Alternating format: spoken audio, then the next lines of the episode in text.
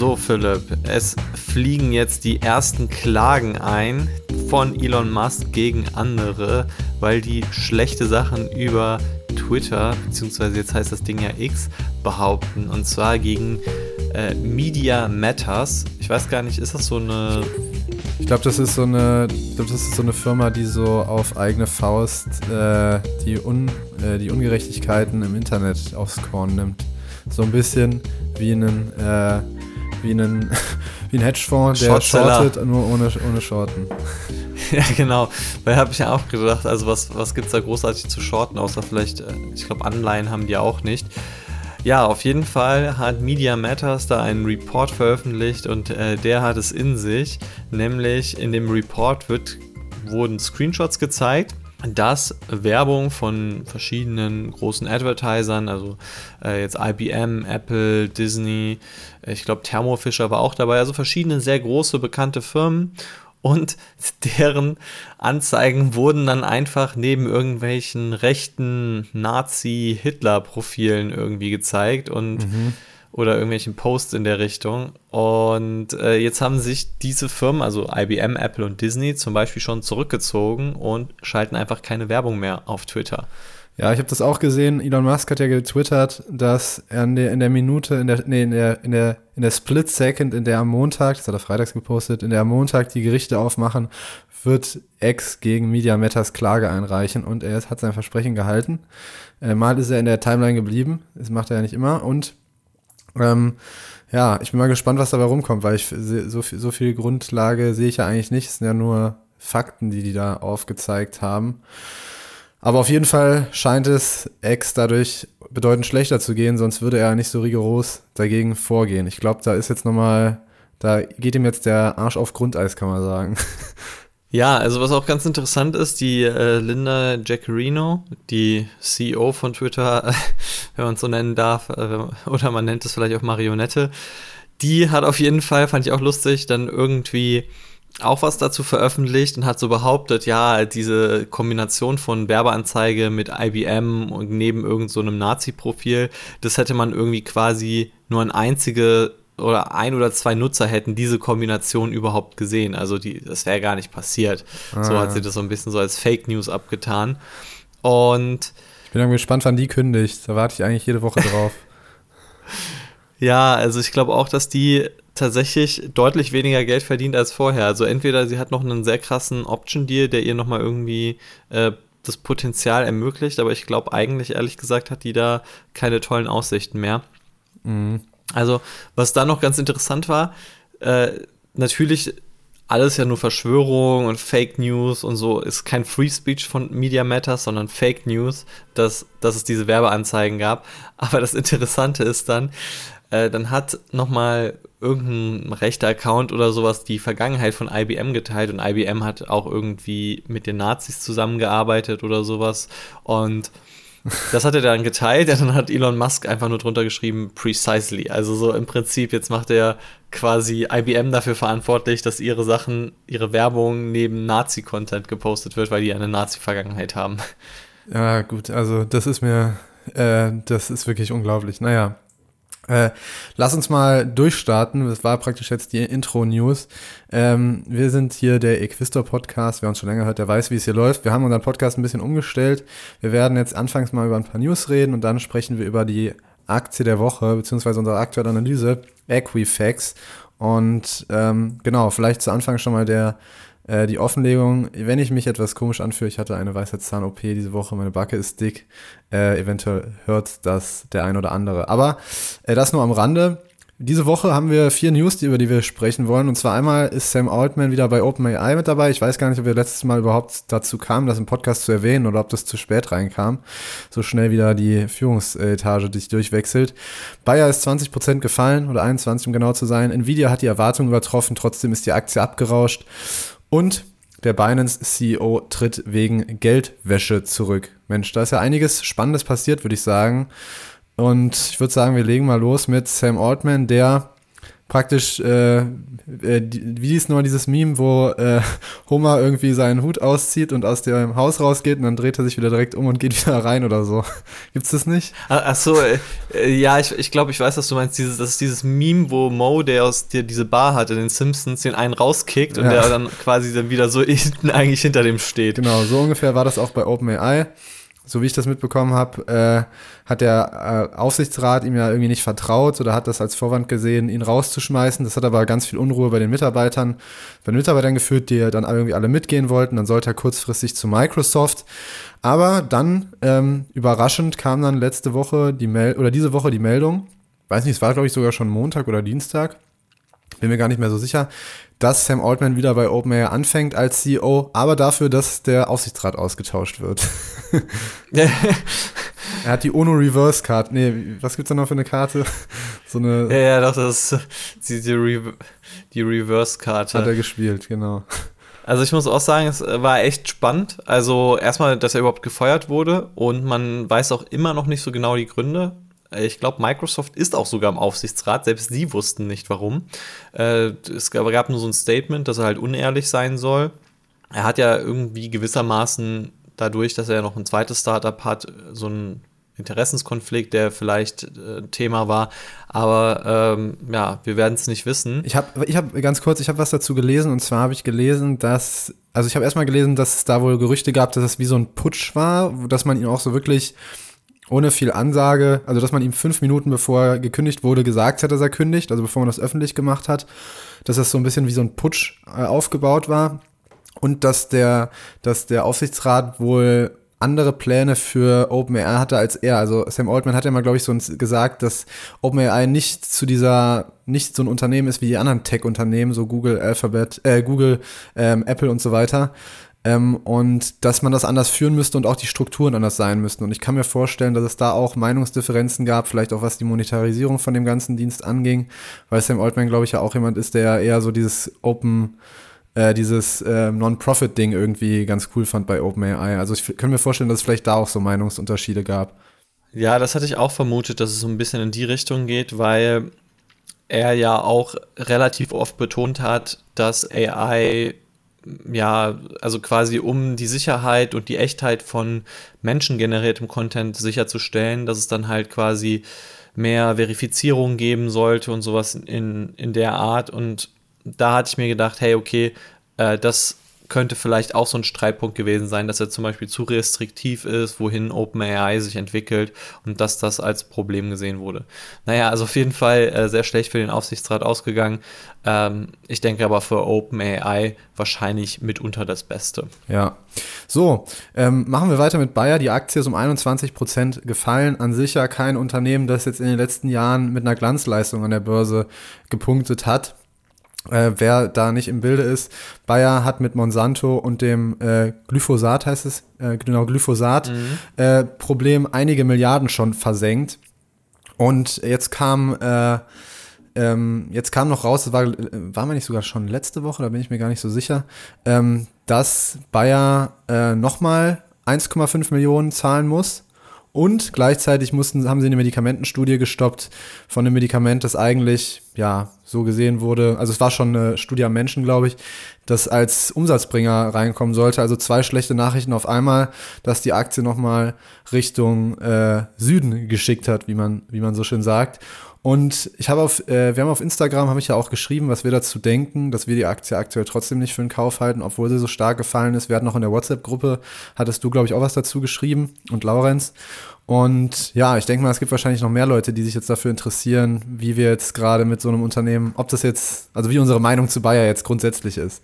Ja, also meiner Meinung nach ist es sehr Turnaround-lastig eben. Also man muss schon wirklich sehr von der Firma überzeugt sein. Ich würde schon sagen, dass ein sehr großer Value auf jeden Fall hinterher, äh, dahinter steckt. Also der Markt, der weiß das, dass er die Sachen da deutlich unterbewertet.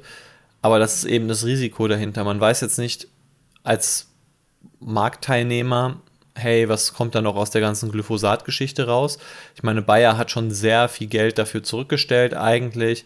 Man denkt sich auch irgendwie so, ja, noch teurer kann es ja eigentlich nicht werden, aber es wird wohl so ein echt sehr, sehr teures Ding. Ja, und Ende ist doch immer noch nicht in sich. Man weiß doch immer noch nicht, ob das nicht noch Jahre weitergeht. Ja, die hatten schon den Vergleich angestrebt, aber ich meine, die sind jetzt so, glaube ich, bei zwischen 15 bis 20 Milliarden Dollar, was sie jetzt mhm. schon so auf den Tisch gelegt haben oder in irgendwelchen Strafen zahlen mussten und sie kriegen es aber immer noch nicht irgendwie hin. Plus natürlich die ganzen Anwaltskosten und was die da noch alles haben. Also wird nicht ganz so einfach nochmal die ganze Sache. Man muss ja sagen, Bayer war eigentlich bis zur Übernahme, fand ich von den Kennzahlen auch gar nicht so unattraktiv. Die Marge war okay. Ja, okay, 10 bis 13 Prozent ist so, glaube ich, unteres Ende, was ich so noch akzeptieren würde. Aber Dividende ist gewachsen, Ausschüttungsquote war auch okay. Aber seitdem die sich das da ins Haus geholt haben, ist das Unternehmen wirklich, da haben sie sich wirklich so einen richtigen Virus ins, ins Unternehmen reingeholt, hat man das Gefühl. Da, seitdem geht es drunter und drüber. Ja, also ich muss auch persönlich sagen, also die hatten ja immer diesen Agrarchemiebereich und die hatten ja dann auch noch sehr viel an sich Chemie, Kunststoffe und sowas. Covestro kam ja auch daher.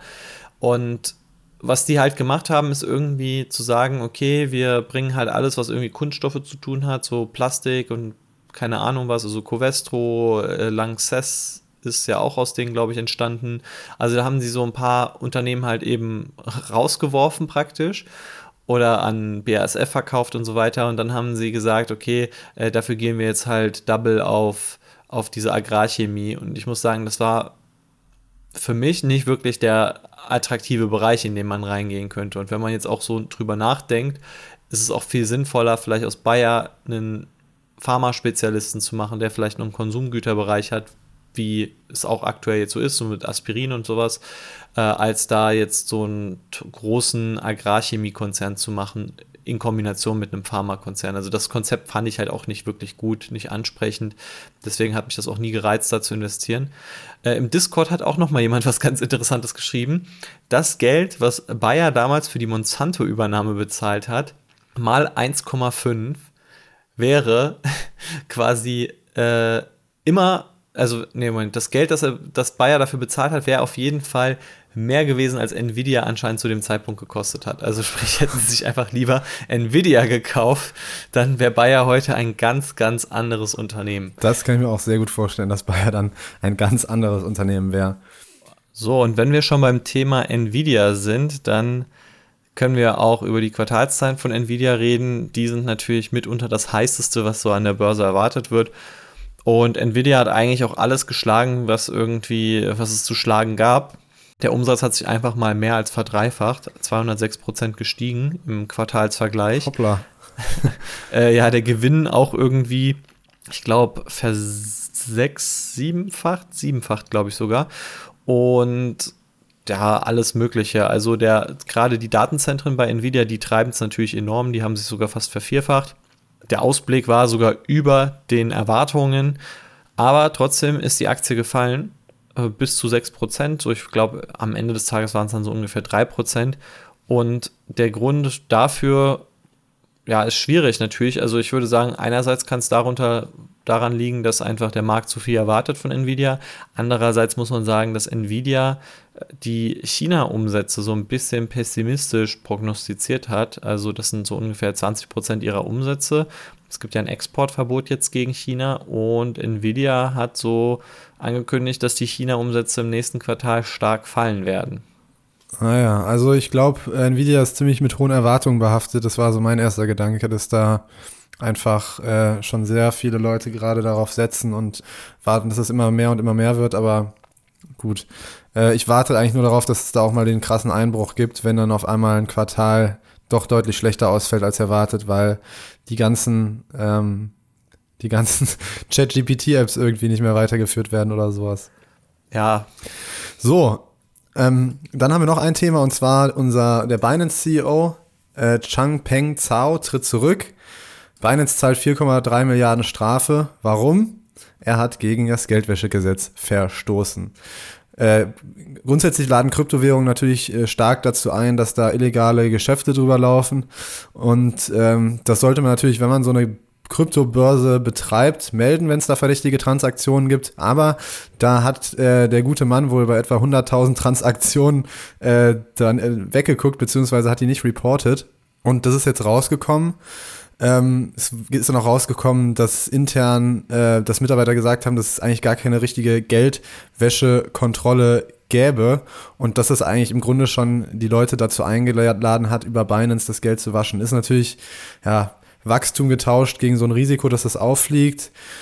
Ich habe meine Sachen irgendwie jetzt nicht bei Binance, ich, was ich da so an kleinen äh, Kryptowährungen habe, tangiert ich mich jetzt nicht so, aber ich muss sagen, es ist natürlich wieder ein schlechter, schlechte News für das ganze Thema Krypto, weil das schon wieder ein sehr schlechtes Licht auf das Thema wirft und natürlich im, im ganz spezifisch auch auf Binance als Börse. Ja, also zu den namhaften Kunden, weißt du so, es gibt ja, jedes Startup macht ja immer seine Kunden dann irgendwie so, so drauf äh, auf die, die Landingpage oder sowas. Und Binance könnte da zum Beispiel das Logo der Hamas drauf machen, Al-Qaida, äh, Nordkorea und die iranische Flagge, weil das sind mit, mitunter so ein paar der verdächtigen Transaktionen, die wohl für diese Organisation in diese Länder oder zur Übermittlung von Zahlungen von diesen Ländern da genutzt wurden. Also ist schon eine heftige Sache. Äh, das wurde auch sehr krass kritisiert. Also ich meine, die Strafe von 4,3 Milliarden, das klingt eigentlich eher so wie eine Strafe, die normalerweise Alphabet oder Meta oder sowas bekommen, weil ich meine, so ein, ich, Binance ist zwar die größte Kryptobörse, aber wir reden hier immer noch über ein quasi popliges Unternehmen, so ein kleines. Äh, aber 4,3 Milliarden, es liegt halt auch einfach daran, weil Binance so unglaublich davon profitiert hat, weil natürlich Binance das ermöglicht hat, was andere Kryptobörsen nicht zugelassen haben. Ja, Binance ist ja nicht an der Börse, das heißt, da kann man keinen Kursverlauf äh, sich anschauen. Es gibt gleich einen Binance Coin, aber da habe ich mir jetzt nicht angeschaut. Die schwanken ja so stark, wer weiß, ob das da irgendwie sich drauf auswirkt. Ja, und ich würde sagen, damit haben wir alle News eigentlich durch und wir kommen zu unserer Aktie der Woche, beziehungsweise über die Analyse, die wir heute etwas genauer uns anschauen. Und zwar zu dem guten Unternehmen Equifax, wo ich mir auch extra nochmal vorher angeschaut habe, wie man das eigentlich ausspricht, weil als Deutscher würde man direkt mal sagen Equifax. äh, aber tatsächlich heißt es Equifax. Und ja, ich denke mal, es ist ein Unternehmen, was nicht so viele Leute kennen, außer man beschäftigt sich vielleicht ein bisschen mit der amerikanischen Wirtschaft und der, dem Thema Kreditvergabe da. Benjamin, wie lange kennst du denn Equifax eigentlich schon? Also, ich würde sagen, wahrscheinlich drei Jahre etwa. Mhm. Also noch nicht so lange. Äh, ich, zumindest mal einer der, ich glaube, wichtigen Zulieferer von Equifax. FICO, die kenne ich schon etwas länger. Ähm, genau, also FICO ist was, was man noch eher kennt, wenn man an das amerikanische Kreditsystem denkt. Ähm, Equifax ist, was man ja im Deutschen so ein Wort, was man eigentlich nicht so häufig, äh, was man nicht so häufig benutzt ist eine Auskunftei. Ähm, man kann sich das so ein bisschen so vorstellen wie die Schufa hier in Deutschland, beziehungsweise eigentlich ist es in den USA so. Das ganze Thema ist ein bisschen komplexer, deswegen in der Analyse habe ich da auch sehr viel zu geschrieben und sehr viele Grafiken gemacht, wie das Ganze eigentlich funktioniert. Equifax ist eine Auskunftei, eine von drei großen.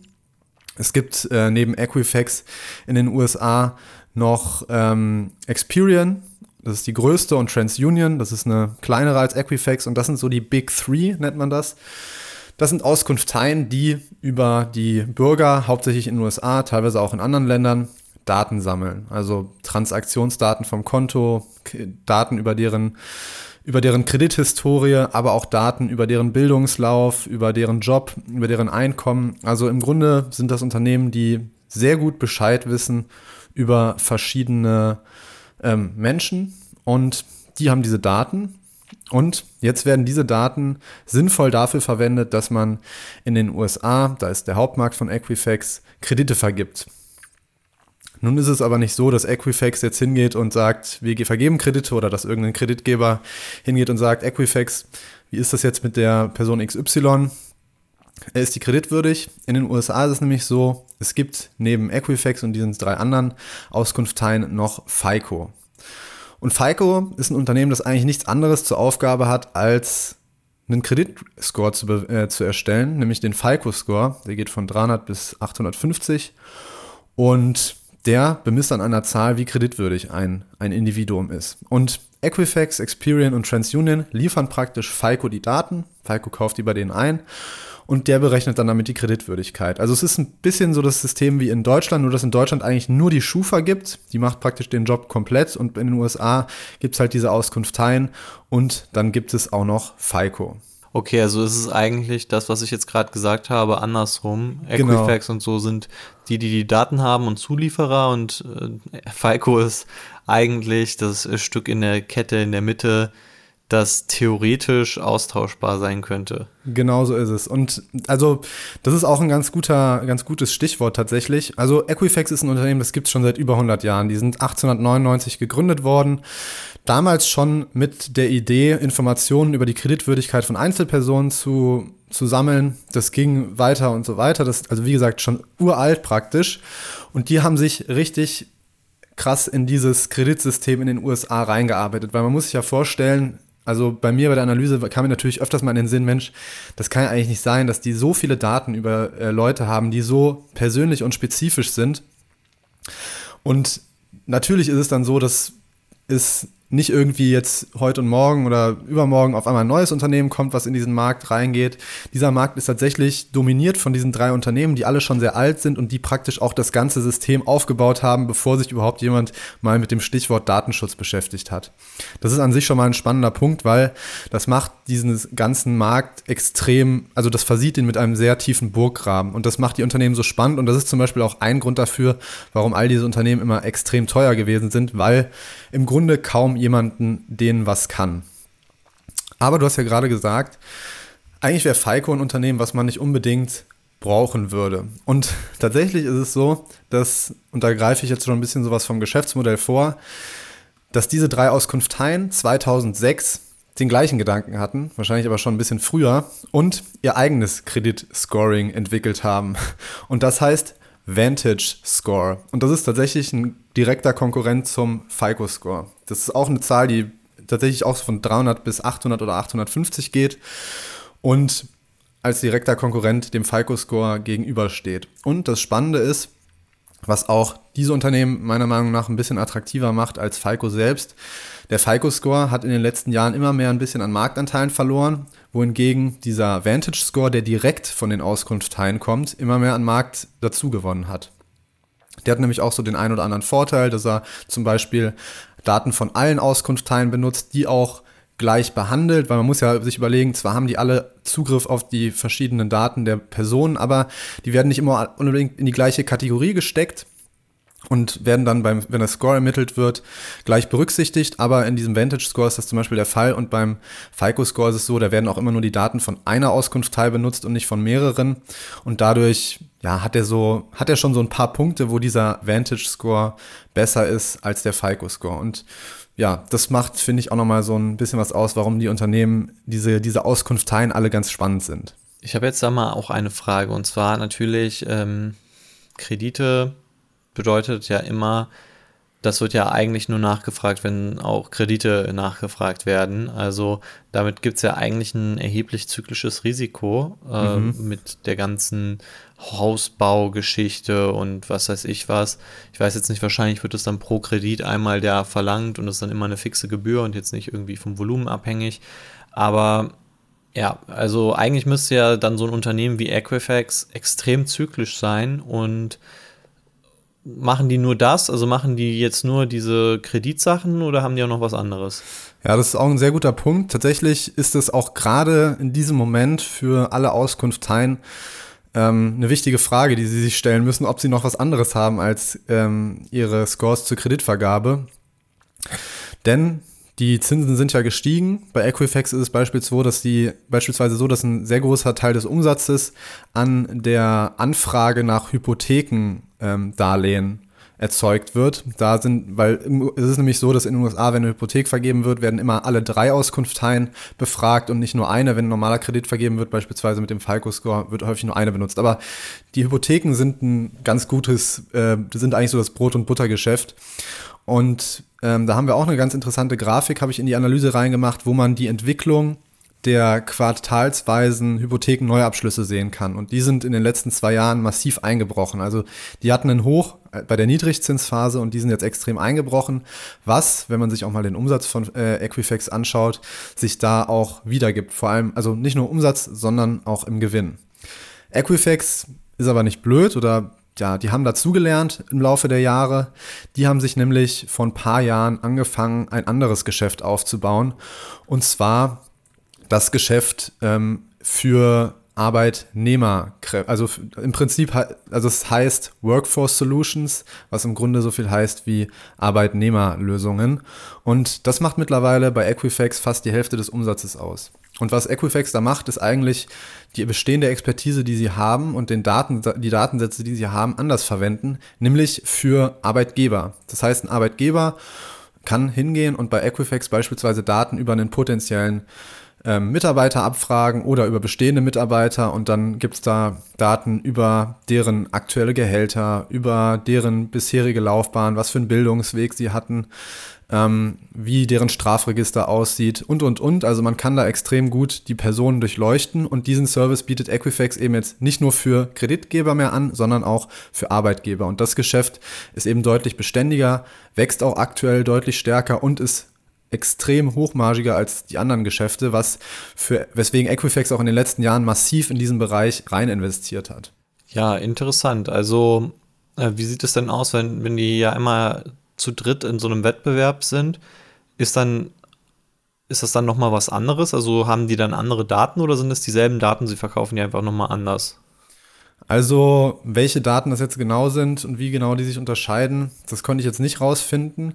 Aber es ist tatsächlich so, dass jede von diesen Auskunfteien hat so seine eigenen Quellen. Die haben beispielsweise ähm, die Regierung, da arbeiten die mit einigen zusammen, aber die haben halt auch ähm, Verträge mit Unternehmen. Und ich denke, je größer so ein Unternehmen ist, so eine Auskunftei ist, desto bessere Möglichkeiten haben sie auch an bestimmte spezifische Daten ranzukommen. Und ich glaube, letztlich ist es aber dann doch auch immer so die Frage, wie gut kann man die Daten analysieren und was kann man aus den Daten rauslesen? Weil am Ende stehen ja auch alle drei vor der Herausforderung, wie sie die Daten, die sie haben, ähm, besonders sinnvoll analysieren können und das, äh, das Beste rausholen. Und da ist mit Sicherheit irgendwo auch ein dauerhafter Wettbewerb drin. Ich glaube aber, Equifax hat die zweitmeisten Daten in den USA. Ich meine, es sind die Daten von, ähm, ich muss nochmal in der Analyse drin schauen, 150 bis 200 Millionen ähm, Individuen haben sie die Daten. Also sind ganz gut aufgestellt, was das Thema angeht. Ah ja, interessant, auf jeden Fall. Also klingt, klingt wirklich sehr spannend. Ja, ich mag solche Unternehmen, die, also gerade so ein Datenschatz, ich glaube schon, dass es da ein paar Disruptionsrisiken gibt. Irgendwie, man kann ja ich meine, im Endeffekt. Ja, definitiv. So Apple, Meta oder sowas haben ja auch irgendwie, also Apple vielleicht jetzt nicht, aber Alphabet, Meta, die haben ja auch auf jeden Fall Daten über uns und daraus könnte man ja theoretisch in Kombination mit vielleicht den letzten Zahlungsdaten dann auch lesen, wie kreditwürdig jemand ist. Mhm. Ähm, theoretisch könnten die also vielleicht auch sogar Wettbewerber werden in so einem ganz disruptiven Szenario. Ja, ja, auf jeden Fall. Das, was ich, was ich da ein bisschen so als äh, Gegenthese sagen würde, ist, dass es halt ein sehr regulierter Markt ist und ähm, ich zum Beispiel, es gibt ja ein Unternehmen, das, äh, es gibt ja Upstart, die im Grunde ja versuchen, diesen Markt schon zu disruptieren, indem sie sagen, sie haben ganz besondere künstliche Intelligenz, die das Ganze aufbereitet, was ja auch nachweislich ganz gut funktioniert. Aber auch nur, wenn die Zinsen niedrig sind. Als die Zinsen gestiegen sind, hatten sie ja auch wieder Probleme. Also das ist auf der technischen Seite tatsächlich gar nicht so trivial. Und auf der anderen Seite ist halt dieses Thema Datenschutz, glaube ich, was, was es unheimlich schwierig macht, in diesen Markt reinzukommen. Klar, für so ein Schwergewicht wie Apple oder Amazon, die hätten mit Sicherheit die Ressourcen, aber ich glaube, es wäre für sie auch extrem teuer und aufwendig, darüber erstmal reinzukommen, weil das, wie gesagt, ein ähm, Markt ist, der, wo, man sehr mit Vorsichtig, Vorsicht rangehen muss. Ja, Denn also es ist ja so, um da noch eine Sache zu sagen kurz, ähm, die es gab ja schon mal Datenlecks bei, der, bei den Auskunftsteilen, auch bei Equifax 2017. Das war ja, wenn man sich mal den Umsatz anschaut, eines der schlimmsten Ereignisse in der Unternehmensgeschichte, weil das äh, das Unternehmen fast eine Milliarde gekostet hat, äh, weil da Daten geklaut wurden. Also es ist äh, und dann 700 Millionen Dollar an Entschädigung gezahlt werden mussten. Also das ist schon krass. Ja, also ich stelle es mir nur ganz interessant vor, was halt theoretisch vielleicht in der Zukunft passieren könnte, dass man einfach seine Daten verlangen kann. Also das, was zum Beispiel Alphabet von dir weiß oder so und du hast halt wie so eine Art Visitenkarte, nur halt eher so in Festplattenformat mhm. und dann kannst du damit zum Beispiel zu, zu einer Bank gehen direkt und die Bank kann dann direkt daraus äh, deinen Kreditscore berechnen. Mhm. Äh, das wäre ja beispielsweise eine Idee oder halt jemand setzt das Ganze nochmal ganz digital an. Also wäre jetzt so, so ein ganz krasses Risiko auf jeden Fall. Ich glaube, die realistischeren Risiken sehen nochmal anders aus. Man muss ja auch sagen, in Deutschland, glaube ich, unvorstellbar, dass jetzt nochmal so eine zweite Schufa irgendwo aus dem Boden ploppt, auch wenn es vielleicht ganz sinnvoll wäre. Aber ja, wäre halt natürlich eine Möglichkeit. Ja, also ich fand es auch sehr spannend. Ich muss sagen, es gibt aber wirklich ein paar Sachen, die man sich bei, bei Equifax auch nochmal genauer anschauen muss. Ähm, gerade was so ja, die Bilanz angeht, da gibt es gerade wegen diesem Datenleck, was da war, so ein paar Sachen, wo man sich überlegen muss, ob man in so ein Unternehmen investieren möchte oder ob einem das vielleicht ein bisschen zu riskant ist. Andererseits muss man sagen, ist Equifax ja vom Markt extrem hoch bewertet. Also da steckt sehr viel Vertrauen in den Burggraben der ganzen Branche und auch in das Fortbestehen. Ähm, deswegen, da waren zum Beispiel historische Kennzahlen sind bei Equifax ein bisschen schwierig, weil die ähm, ja erstmal extreme Überbewertung anzeigen und deswegen kann man im DCF-Modell dann nochmal besser sehen, ob Equifax jetzt gerade wirklich so, so hoch bewertet ist oder nicht. Vielleicht noch eine Sache, was das Thema FICO angeht. Als ich die Analyse gemacht habe, habe ich mir äh, gedacht, hm, ist jetzt Equifax vielleicht extrem abhängig von FICO auch? Und dann habe ich ein bisschen im Geschäftsbericht rumgelesen und da stand drin, dass bei Equifax kein einziger Kunde mehr als 2% des Gesamtumsatzes ausmacht. Das heißt, Falco ist gar nicht so sehr für Equifax entscheidend, weil eben auch immer viele, viele Banken und auch viele Kreditgeber und eben ja mittlerweile auch viele Arbeitgeber direkt auf Equifax zugehen und Daten haben wollen über die, über die Person. Und Equifax dadurch also gar nicht mehr so sehr auf den Falco-Score angewiesen ist. Und wenn man sich das mal anschaut, Falco als Unternehmen macht ja auch nur ein Fünftel des Umsatzes von Equifax. Also es ist jetzt gar nicht so, weil man denkt, es gibt nur ein Unternehmen, das diesen Falco-Score berechnet und drei Auskunfteien, dass das viel größer ist, sondern im Gegenteil, äh, diese ganzen Auskunfteien machen deutlich mehr Umsatz als Falco selbst. Ja, auf jeden Fall auch nochmal eine interessante Sache, die dazu kommt. Ja, also ich kann nur empfehlen, sich die Analyse mal anzuschauen. Äh, ich fand das Unternehmen sehr spannend. Ist was, äh, der Podcast ist auch ein bisschen länger geworden, weil man am Anfang da einiges erklären muss, wie das Ganze funktioniert. Aber ich muss sagen, auf jeden Fall eines der spannendsten Unternehmen, die wir bisher so in Analyse hatten. Kann man sich auf jeden Fall mal anschauen, ist äh, definitiv ein Unternehmen, was man und eine Branche, die man da auf dem Schirm haben sollte. Ja, und ich würde sagen, damit schließen wir doch. Die ganze Analyse gibt es in den Show Notes. Da könnt ihr euch das anschauen. Und ja, ich kann es nur empfehlen. Ja, ich finde es auf jeden Fall auch interessant. Ich werde mir das mal ansehen, damit ich äh, das ganze System dahinter besser verstehe. Und natürlich für jeden, der in irgendwie Banken auch investieren möchte oder so, vielleicht investiert man dann doch eher in den Schaufelverkäufer als in den, der die Schaufel benutzt und nach dem Gold gräbt. So sieht's aus. Dann würde ich sagen, hören wir uns nächste Woche wieder. Vielen Dank fürs Zuhören und tschüss. Ciao.